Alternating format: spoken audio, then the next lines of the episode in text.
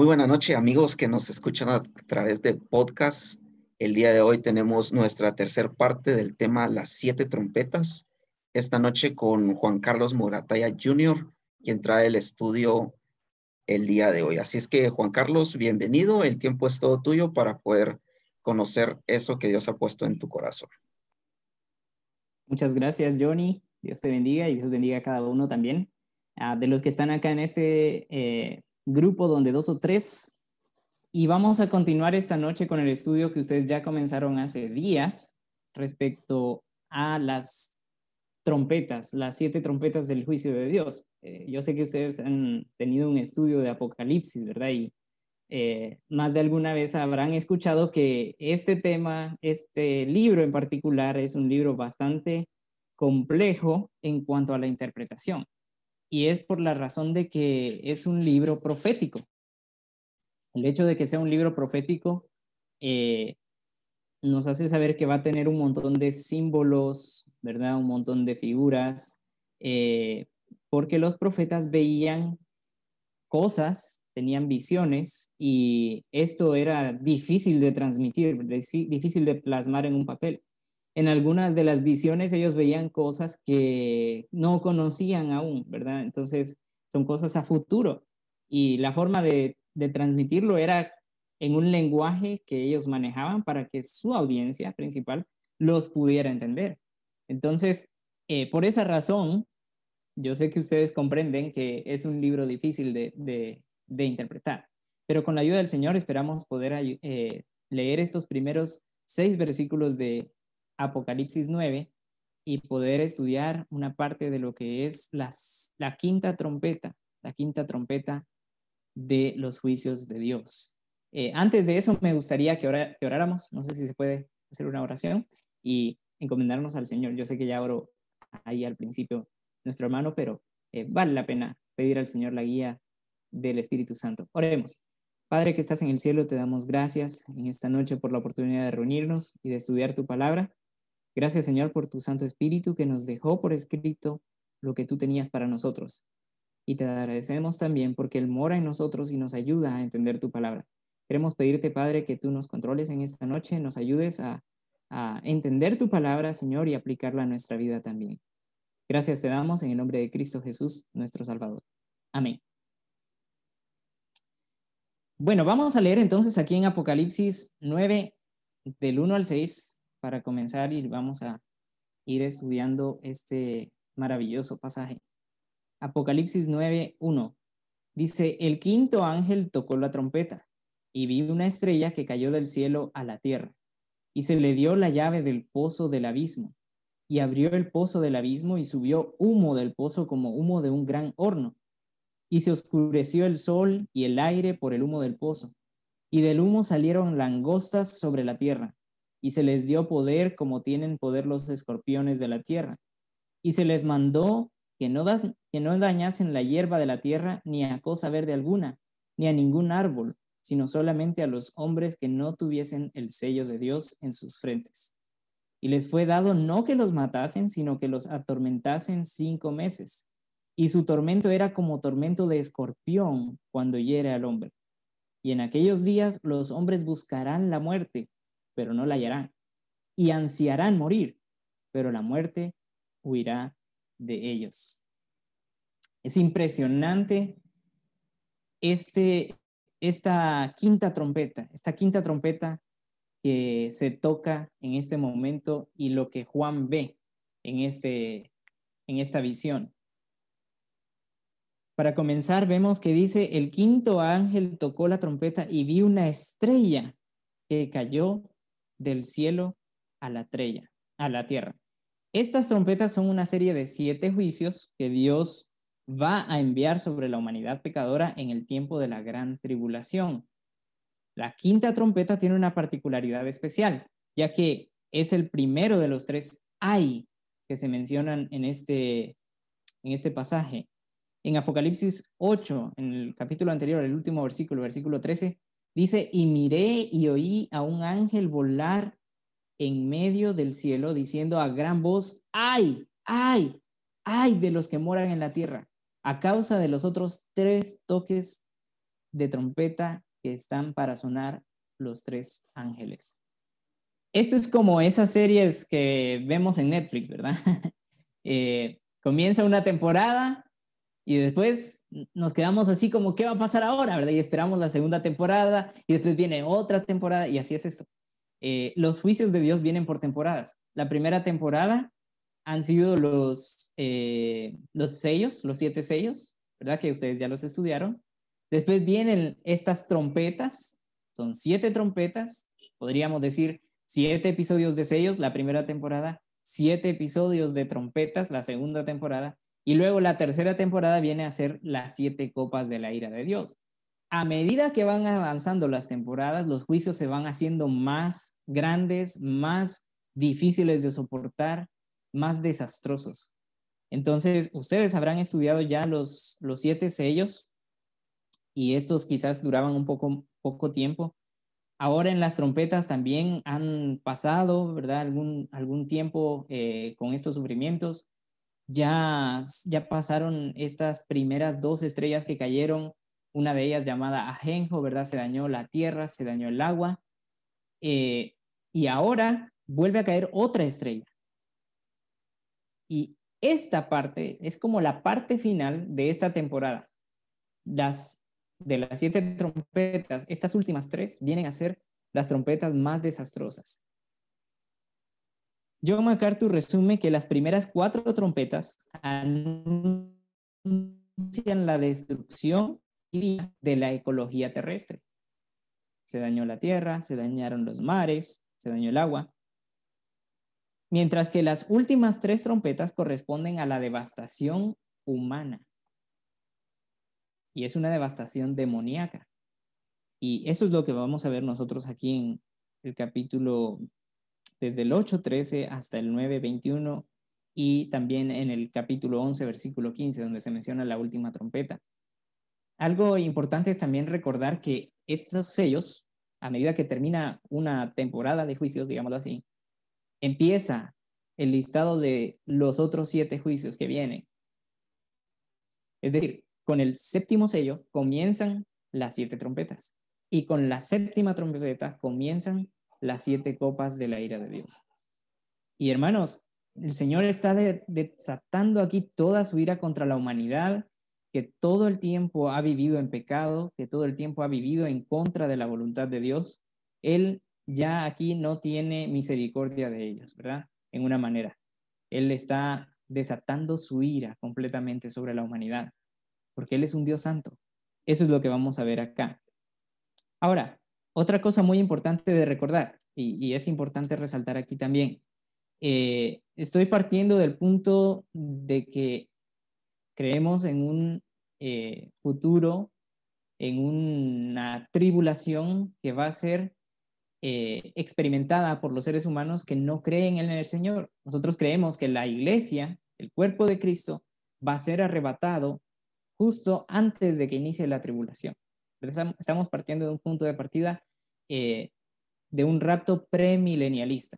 Hay, eh, hay personas que creen que no va a haber un milenio, hay personas que creen que la tribulación ya se está viviendo en este momento, eh, pero nosotros vamos a partir del punto de partida, valga la redundancia, de que somos premilenialistas, ¿verdad? Creemos que el Señor, la próxima, el próximo evento escatológico que viene y que esperamos como iglesia es que Cristo venga por nosotros. Los muertos en Cristo resucitarán primero, como dice 1 Tesalonicenses capítulo 4, del 13 al 18. Los muertos en Cristo resucitarán primero y luego nosotros los que hayamos quedado seremos arrebatados juntamente con ellos. Eh, como ustedes saben que yo me voy a casar a finales de este año, yo espero que el Señor no venga todavía este año porque me quiero casar, ¿verdad? Alguien hacía una broma por ahí. Eh, decía, mira, vos, mira, el Señor ya va a venir y vos no te has casado. ¿Sabes qué es lo peor? Que te vas a ir a casar a las bodas del Cordero y vos vas a ser la novia, le dice. Porque la iglesia, como sabemos, hermanos, es la novia de Cristo. El Señor viene, el Señor Jesucristo viene, hermanos, es inminente su venida. Y yo espero que todos los que me están escuchando eh, tengan su confianza puesta en el Señor Jesucristo y estén seguros de que desde el día en que han creído en Él, son hijos de Dios y van a la eternidad. Pero no solo estoy esperando que estén confiados en Él, sino espero que busquemos honrar a nuestro Señor y que cuando el Señor venga nos diga bien, buen siervo y fiel. Sobre poco has sido fiel, sobre mucho te pondré. Esa es la esperanza que tenemos y la meta que, que queremos alcanzar. Queremos ser fieles a nuestro Señor para que cuando venga lo encontremos y nos encuentre y nos sintamos gozosos de estar frente a Él y no huyamos de él avergonzados, ¿verdad? Esa es nuestra esperanza. Ahora, en este episodio, en este quinto episodio de los de las trompetas, vemos que cae una estrella del cielo, dice allí. Y vi una estrella que cayó del cielo a la tierra. Ahora, es, es importante aquí ver que esta estrella no es una estrella como las anteriores estrellas que han caído, ¿verdad? No, eh, no es como Ajenjo, aquel eh, cometa que cayó, eh, no es como un meteorito lo que está cayendo aquí, sino que esta estrella hace referencia a algo diferente. Es un ser que tiene capacidad de decidir, que tiene capacidad de tener poder y se le da, dice a esta persona, las, las llaves, o no esta persona, este ser, una llave del abismo. Se le dio la llave del pozo del abismo. Hemos visto estas otras estrellas, ¿verdad? La primera que vimos en el capítulo 6, si no estoy mal, capítulo 6, versículo 11. Y las estrellas del cielo cayeron sobre la tierra como la higuera deja caer sus higos cuando es sacudida por un fuerte viento, ¿verdad? Y esto causó desastres. También en el capítulo 8, versículo 8, en la segunda trompeta, vemos el segundo ángel tocó la trompeta y como una gran montaña ardiendo en fuego fue precipitada en el mar y la tercera parte del mar se convirtió en sangre. Entonces vemos una estrella, otra estrella, las estrellas que cayeron, una estrella más. En el capítulo 8, versículo 10 al 11, vimos esta tercera trompeta donde cae el, ese satélite Ajenjo, ¿verdad? Tercer ángel tocó la trompeta y cayó del cielo una gran estrella ardiendo como una antorcha y cayó sobre la tercera parte de los ríos y sobre las fuentes de las aguas. Y el nombre de la estrella es Ajenjo. Ya, ya ustedes estudiaron esto. Pero quiero que vean esta, esta sección de aquí de Apocalipsis 9.1, donde dice, el quinto ángel tocó la trompeta y vio una estrella que había caído del cielo. Decimos que esta estrella no se refiere a un cometa, no, a un, ni a un asteroide o un meteorito, no, sino que estamos diciendo que es un ser angelical un ser angelical. Y lo decimos ¿por qué? Por lo que dice a continuación en este versículo 1. Da un sentir como que eh, se le da una autoridad a, esta, a este ser. Miren, dice, y vi una estrella que cayó del cielo de la tierra y se le dio la llave del pozo del abismo. No se le puede dar una llave a un satélite, a un cometa, ¿verdad? A un meteorito. Esto es señal de autoridad. Esta llave es para abrir ese pozo del abismo. Se le está dando permiso, autorización de actuar. Por la forma en que se describe esta estrella, al atribuírsele esta autoridad y al darle esta llave del pozo, creemos que una interpretación bastante acertada podría ser decir que este ser espiritual es un demonio. O como muchos comentaristas sugieren, podría referirse precisamente al mismo Satanás. Entonces, no está hablando aquí de un cometa, sino creemos que está hablando de Satanás mismo. La Biblia de las Américas, me gusta la traducción de la Biblia de las Américas, porque dice, el quinto ángel tocó la trompeta y vio una estrella que había caído del cielo el tiempo que utiliza aquí la traducción de la Biblia de las Américas es diferente a la de la Reina Valera. La Reina Valera dice que cayó del cielo. Aquí dice que había caído. Este tiempo pretérito perfecto, creo que se llama en la gramática española, no estoy seguro, nos hace decir o nos hace pensar que él cayó antes. Es decir, que no estaba cayendo en ese momento en que Juan lo vio, sino que ya había caído. Por otro lado, está el hecho de lo que acababa de mencionar, ¿verdad? De que se le está dando las llaves del abismo, se le está dando autoridad para abrir ese abismo. Ahora, ¿qué es ese abismo? ¿Qué es ese pozo del abismo? Es un lugar que se menciona varias veces en el libro de Apocalipsis y de hecho aquí es una de las primeras veces que se menciona. Eh, en el versículo 1, también se menciona en el versículo 2, se vuelve a mencionar en el versículo 11, en el capítulo 11 se vuelve a mencionar y en el capítulo 20. Habla de un lugar donde se guarda a los demonios. En todos esos versículos que se, que se refiere a esta palabra, se está hablando de un lugar que guarda los demonios. Es como una prisión demoníaca. También en 2 de Pedro, capítulo 2, versículo 4, tenemos una referencia a un lugar de oscuridad donde se guarda a los demonios. Y también tenemos una referencia a esto en Judas capítulo, eh, versículo 6, perdón, Judas solo tiene un capítulo. Y quisiera que vayamos allá a Judas, si ustedes tienen sus Biblias, vamos a ver Judas versículo 6. Es interesante la descripción que hace Judas de este lugar donde los demonios están presos y donde Dios los ha colocado. Judas, versículo 6. Miren lo que dice acá. Y a los ángeles que no guardaron su dignidad, sino que abandonaron su propia morada, los ha guardado bajo oscuridad, en prisiones eternas, para el juicio del gran día. Son prisiones eternas de oscuridad. Aquí en Apocalipsis lo vemos como el gran abismo o el abismo, eh, el pozo del abismo, perdón. Entonces es un lugar donde hay demonios. A esta estrella se le da entonces la llave para que pueda abrir esta prisión de demonios. Y entonces puedan salir y hacer de las suyas. Dios va a permitir a Satanás abrir este abismo. Creemos que en este abismo se encuentran encarcelados estos demonios, también porque Lucas menciona esto, ¿verdad? En el Evangelio según San Lucas capítulo 8, versículo 31. Eh, ahí se menciona que los demonios le rogaban a Cristo Jesús diciendo, le rogaban que no los mandara al abismo. Ahí también se utiliza este término. Entonces, hermanos, creo que hay suficiente evidencia para decir que este abismo es un lugar verdadero donde habitan los demonios, o donde están más bien encerrados. Y por lo mismo, creemos que esta estrella no es tan un meteorito o una estrella fugaz, sino que está hablando de Satanás, dándosele a él la autoridad, el permiso y la orden de abrir este abismo, con un propósito específico, con el propósito de que cumpla el juicio de Dios a la humanidad de ese tiempo. Gracias a Dios no vamos a estar nosotros ahí, hermanos, porque esto va a ser un tiempo de sufrimiento terrible, ¿verdad?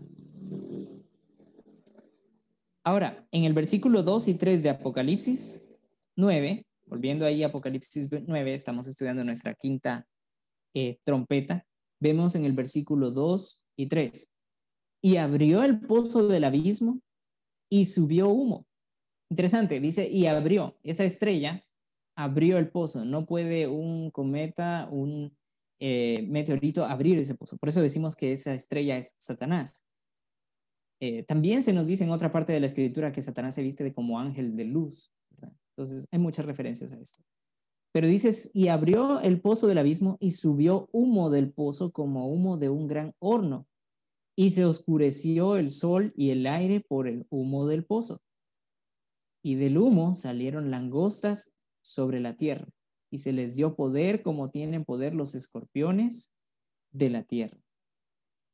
En este quinto sello, entonces, cae esa estrella que ya dijimos que es Satanás, abre, se le da la llave para que abra el pozo del abismo, lo abre y en cuanto abre este pozo, sale un gran humo de ese pozo del abismo. Ahí es donde creemos que están saliendo todos los demonios y Juan los describe como langostas, y él empieza acá a describir esos seres que salen del humo del abismo. Ahora, hermanos, otra vez, vuelvo a hacer la advertencia y aclaración. Debemos reconocer que Apocalipsis es un libro profético lleno de simbolismos, figuras, y este párrafo no es la excepción, hermanos.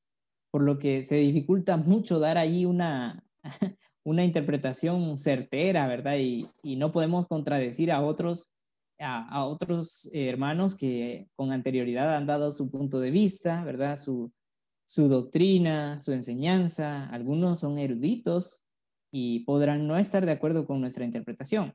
Pero hemos tratado, hermanos, de, de consultar varios eh, comentaristas y la idea, hermanos, es poder interpretar esto de la manera más eh, práctica, más clara posible.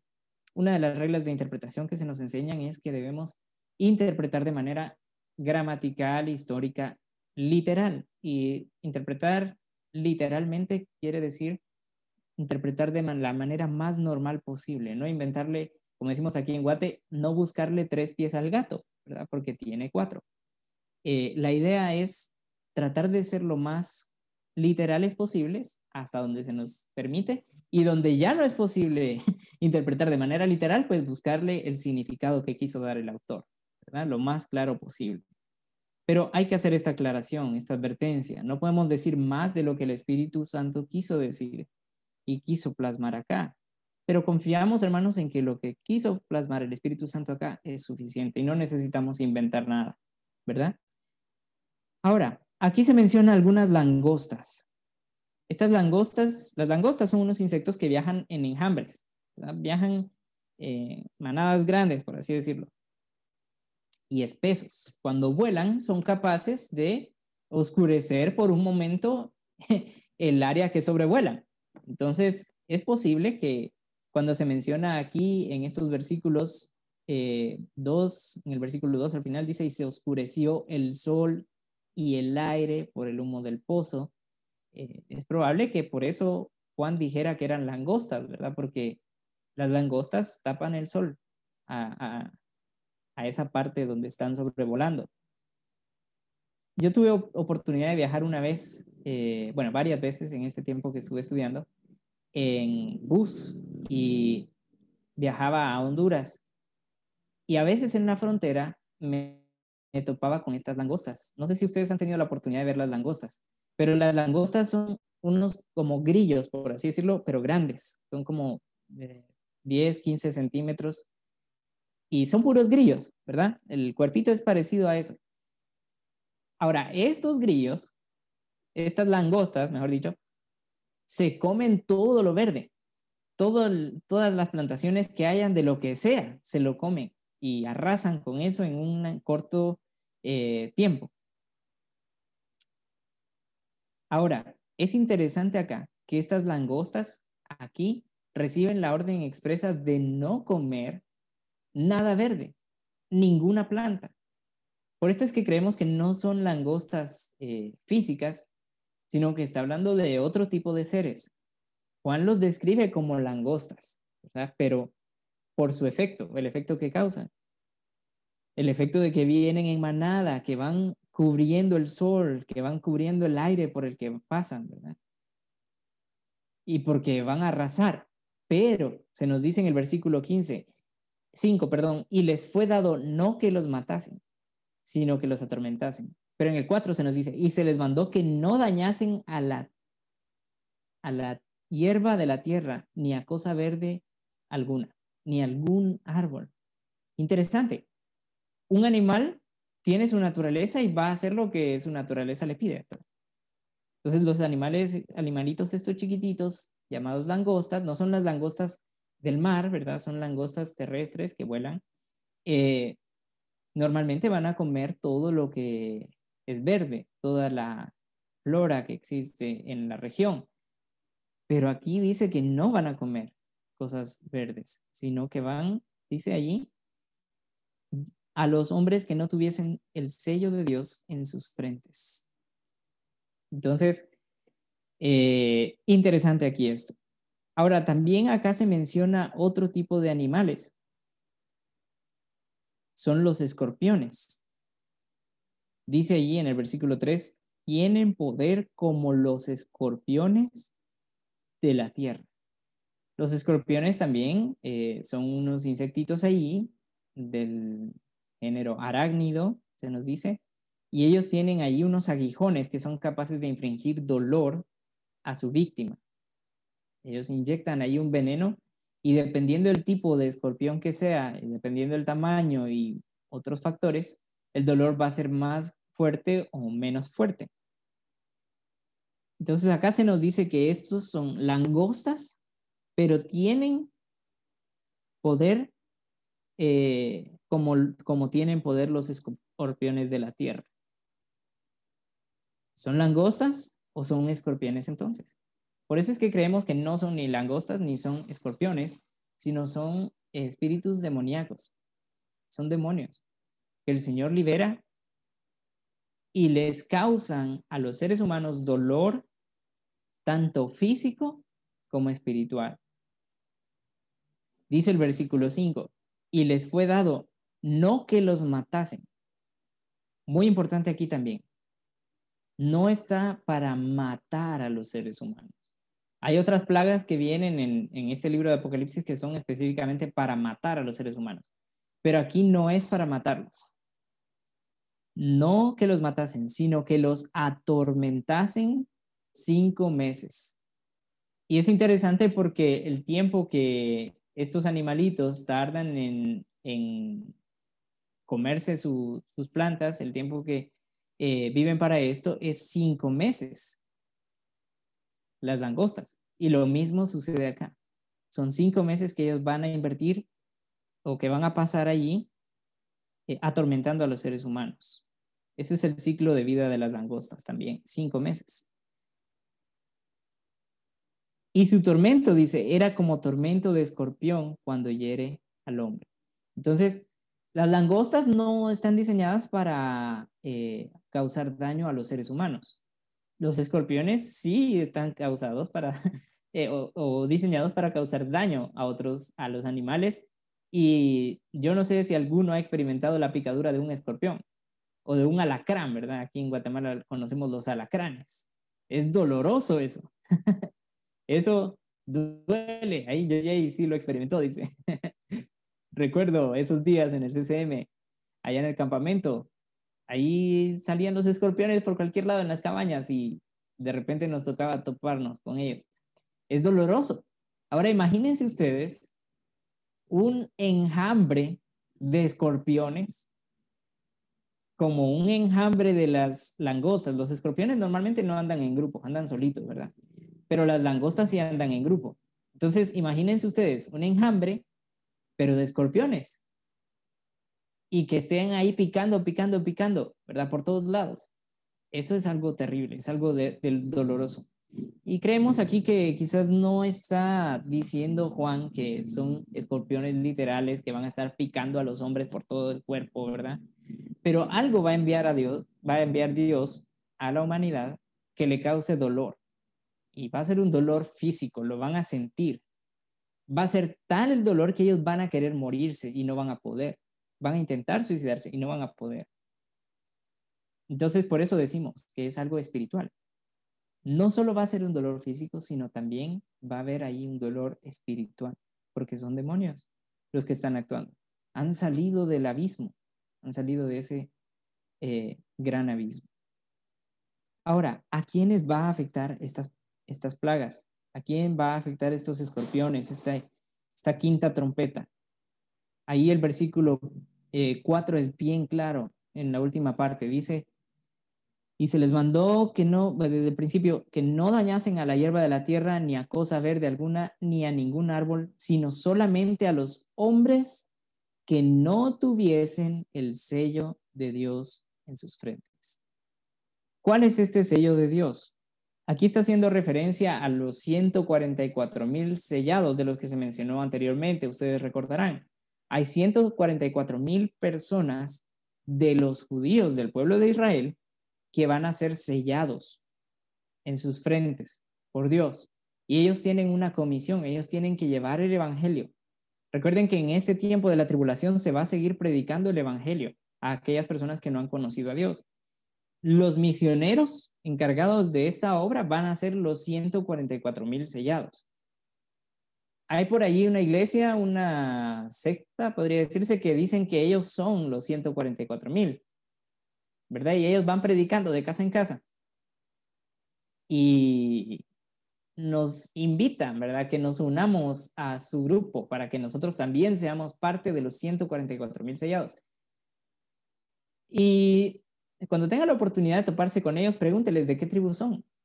Porque la Biblia dice claramente que estos son 144 mil israelitas, son de las 12 tribus de Israel, no son gentiles. Nosotros somos gentiles, no somos israelitas. Estos sellados son 144 mil del pueblo de Israel. Y estas son las personas que no van a pasar por estas plagas. Va a ser algo similar con lo que pasó en Egipto. ¿Recuerdan ustedes cuando el pueblo de Israel estaba allá cautivo bajo el yugo de la casa de servidumbre de Egipto? Y el Señor liberó a su pueblo con poder, con esas eh, diez plagas. ¿Y qué pasaba? Las plagas caían sobre el pueblo de Egipto, pero cuando estaba el pueblo de Israel ahí, pasaban por alto. No les pasaba nada a ellos, ni el granizo, ni los sapos, ni ninguna otra cosa, ¿verdad? Ahí. Ustedes pueden ir a ver eso en el libro de Éxodo. Lo mismo va a pasar acá. Estas eh, langostas, estos eh, escorpiones no van a dañar a los 144 mil sellados. Pero hay un segundo grupo de personas que no va a ser dañado. Y es ese grupo de personas que han creído en Cristo Jesús por la palabra, por la predicación de estos 144 mil. A partir de que el Señor comisiona a estos 144 mil y empiezan a predicar el Evangelio, muchas personas se convierten al cristianismo, creen en Cristo Jesús. La diferencia entre ellos y nosotros es que nosotros aquí ahorita creemos en Cristo Jesús, nuestra salvación es por gracia, por medio de la fe, y eh, desde el momento en que morimos sabemos que vamos a ir al cielo vamos a estar en la presencia de Dios, o esperamos la venida de Cristo, que es mejor, ¿verdad? La diferencia con estas personas es que ellos sí van a tener que dar su vida, porque si el gobierno de ese turno, los políticos de ese turno eh, encuentran a un cristiano, los van a matar. Va a haber una gran persecución en ese momento. Ahora, algo similar a lo que pasó allá en el libro de Éxodo es lo que va a pasar aquí. Estas plagas, estos eh, seres espirituales que parecen langostas, que parecen escorpiones, van a pasar, van a causar dolor físico, dolor espiritual sobre todas las personas, excepto los 144 mil sellados y aquellos que han creído en Cristo Jesús por la palabra de estos hermanos, de estos creyentes, ¿verdad? Judíos, israelitas, reitero.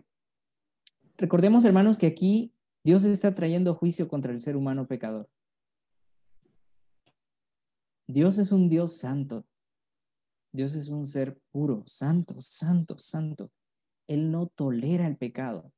Y aquí mismo en Apocalipsis 9, en los últimos versículos, versículos 20 al 21, se nos dice que aún viendo estas plagas, el hombre sigue en su pecado. Miren lo que dice ahí. Y los otros hombres que no fueron muertos con estas plagas, ni aún así se arrepintieron de las obras de sus manos, ni dejaron de adorar a los demonios y a las imágenes de oro, de plata, de bronce, de piedra y de madera, las cuales no pueden ver, ni oír, ni andar. Y no se arrepintieron de sus homicidios, ni de sus hechicerías, ni de su fornicación, ni de sus hurtos. Imagínense ustedes, hermanos, cómo la humanidad va a estar tan cegada que ni aún viendo todas estas plagas van a querer arrepentirse. Y aquí se muestra un listado de pecados que el hombre comete, comenzando con la idolatría. La idolatría es adorar cualquier otra cosa que no sea el Dios vivo y verdadero. Cosas que dice ahí, no ven, ni hablan, ni oyen, ¿verdad? Figuras ahí de madera, de piedra, pinturas. La idolatría también es adorar cualquier otra cosa que no sea Dios. Y a veces nosotros nos volvemos idólatras cuando pensamos en nosotros mismos, cuando somos egoístas. Nosotros nos volvemos nuestro propio Dios. Eso es idolatría. Después habla de los homicidios, esto es asesinato. Y ustedes recordarán aquel pasaje que, que menciona que cuando nosotros nos enojamos, Cristo Jesús dijo esto, estamos matando a nuestro hermano en nuestro corazón. Eso es homicidio, asesinato. Hechicerías, consultar brujos, el horóscopo, ¿verdad? Todas estas cosas. Eso es hechicería. Santería. El pecado de la fornicación. Esto tiene que ver con todos los pecados sexuales. Y en esta época, hermanos, vemos que esto está a flor de piel, ¿verdad? Eh, esos movimientos que quieren naturalizar cosas que no son naturales. Matrimonios entre el mismo sexo. Quieren enseñar en las escuelas a los niños estas aberraciones y como que si fueran normales. Estamos viviendo, hermanos, en una era muy complicada en ese sentido y tenemos que tener cuidado y orar mucho para que nuestros hijos, Dios nos dé sabiduría y los podamos instruir, porque eh, es terrible, hermanos, es el pecado sexual. Pero no solo está hablando de fornicación en, en el sentido físico, todo pecado sexual es pecado delante de Dios y es una aberración por igual. El, sexo, hermano, fue diseñado para disfrutarse en el matrimonio. Cualquier otra forma de disfrutar el sexo que no sea dentro del matrimonio es pecado. El quinto pecado que vemos aquí es los hurtos. El robo. Y quizás digan ustedes, bueno, no, hombre, es que esos son pecados muy fuertes, ¿verdad? Y nosotros no cometemos esos pecados. Somos cristianos, Juanca. Somos donde dos o tres. Estamos siempre estudiando la palabra de Dios. Bueno, pero seamos honestos, muchas veces tomamos lo que no nos pertenece. ¿Cuántas canciones tenemos en nuestro teléfono, en nuestra computadora, que no compramos los discos? O a veces hacemos plagio, ¿verdad? En nuestros trabajos de la escuela, de la universidad. Copiamos documentos que no nos pertenecen, que tienen derechos de autor. Eso es robar. La cosa es esta. Todas estas cosas para Dios son pecado y Dios detesta el pecado. Estamos viviendo en una época que llamamos el periodo de la gracia, ¿verdad? Así le llamamos y, y así es, ¿verdad? Es un tiempo de gracia, la verdad. Y Dios muchas veces mm, pareciera como que no hace nada con el pecado, ¿verdad?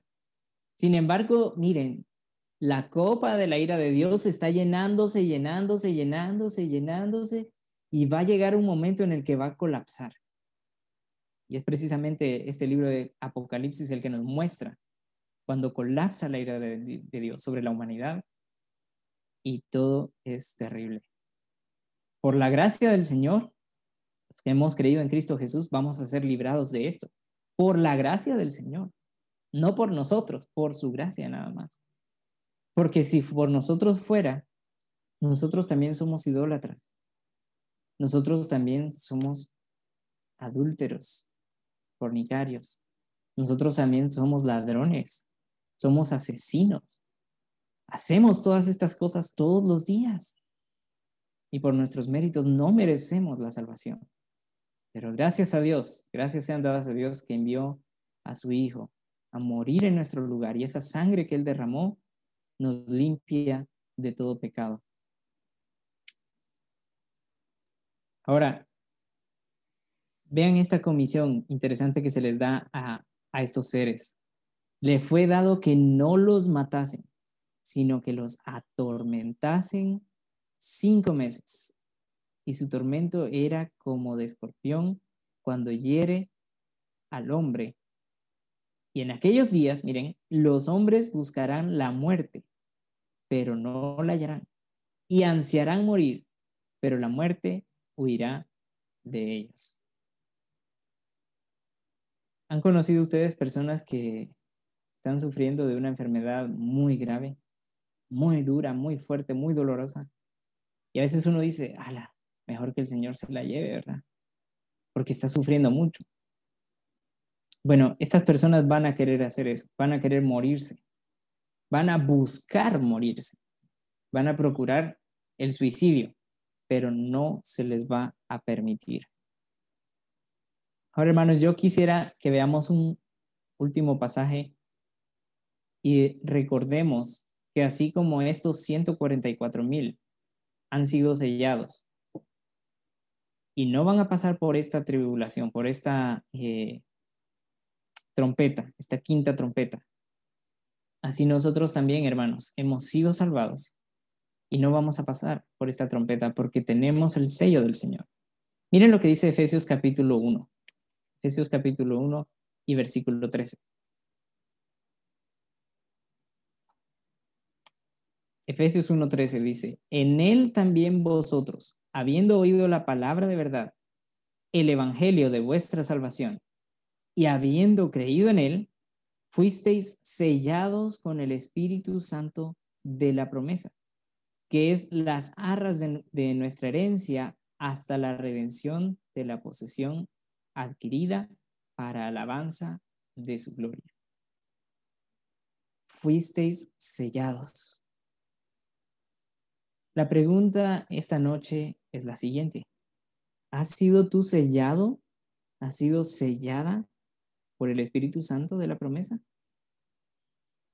Aquí está clarito en este último pasaje de Efesios 1, 13 eh, y 14. ¿Cómo es que uno es sellado? Dice ahí en el versículo 13, en él también vosotros, habiendo oído la palabra de verdad, el evangelio de vuestra, de vuestra salvación, y habiendo creído en él, fuisteis sellados. Dos cositas. Haber oído el evangelio y haber creído en él. Yo sé que han escuchado el evangelio muchas veces, probablemente. ¿Cuál es el Evangelio? El Evangelio es saber que soy un pecador, que he cometido todo este listado de pecados que ya mencioné. Ese pecado es algo detestable para Dios. A Dios no le agrada. Él es santo, Él es puro, Él no tolera una manchita de pecado. Y por tu pecado estás condenado al infierno. ¿Qué más? Bueno, estoy condenado, no puedo salvarme. ¿Qué puedo hacer para ser salvo? No hay nada de lo que tú puedas hacer que te pueda salvar. No puedes ganarte la salvación por ir a la iglesia. No puedes ganarte la salvación por donar bolsas de víveres a las personas necesitadas. Aunque es bueno hacerlo, ¿verdad? Háganlo, pero eso no te va a dar la salvación. La salvación solamente la da el Señor. Es algo que Dios da. Nosotros somos una creación nada más. La creación no puede ser mejor que el creador, nunca, jamás va a ser así. Entonces el Evangelio es hacerme ver que soy un pecador, hacerme ver que soy un inútil para salvarme, no puedo salvarme a mí mismo por ningún medio. Y también el Evangelio me hace ver que la única forma de ser salvo es si Dios me salva a mí. Y Él lo hizo. Hace más de dos mil años envió a su Hijo Jesucristo. Él se hizo carne, se hizo como nosotros, se hizo hombre, vivió una vida santa y murió en una cruz, en tu lugar. Ese evangelio lo hemos escuchado muchas veces. La pregunta es, ¿lo creemos? Porque dice aquí, habiendo oído y habiendo creído en él, fuisteis sellados. Las personas que creen en el Señor Jesucristo son salvos. Juan 1.12 dice, más a todos los que le recibieron, a los que creen en su nombre, les dio las potestades de ser hechos hijos de Dios. Esa es la única forma en la que puedes ser sellado y puedes ser librado de esta eterna, de esta futura eh, semana de tribulación, la semana 70 de Daniel, ¿verdad? Este tiempo de tribulación. La pregunta es, ¿ya fuiste sellado? ¿Ya fuiste salvo? Yo espero en el Señor que los que están en este grupo, los que nos escuchan en el podcast, hayan sido sellados con la sangre del Señor Jesucristo y tengan el Espíritu Santo morando en ustedes. Ahora la pregunta también es esta. ¿Qué estamos haciendo con ese gran privilegio que Dios nos ha dado? ¿Estamos predicando el Evangelio a otras personas? No podemos quedarnos de brazos cruzados. Miren lo terrible que es esto.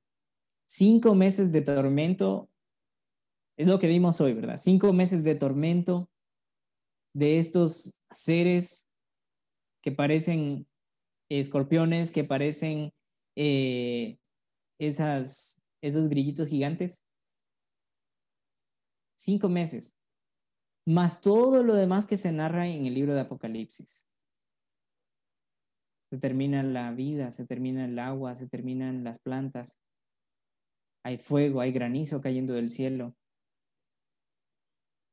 Si ya has sido librado, ten misericordia de aquellos que todavía no lo son y predica el Evangelio a otras personas. Y esperemos en el Señor Jesucristo que Él venga pronto por nosotros, que nos lleve a su presencia y nos libre de estas cosas. Hasta aquí llegamos nosotros con nuestro estudio de Apocalipsis capítulo 9, versículo 1 al 6. La primera parte de lo que es la quinta trompeta. Si el Señor lo permite, más adelante vamos a continuar con este estudio con nuestro próximo hermano, ¿verdad? Invitado. Eh, y va a describir de otra manera a esas langostas. Así que los animo a seguir conectados. Si ustedes quieren saber qué más hay que decir de estas langostas, que salen en esta quinta trompeta. Muchas gracias, JJ, por la invitación. Que el Señor les bendiga.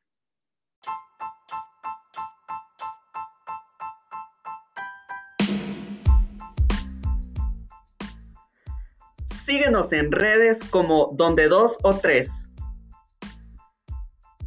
Este podcast pertenece a la serie Revelaciones.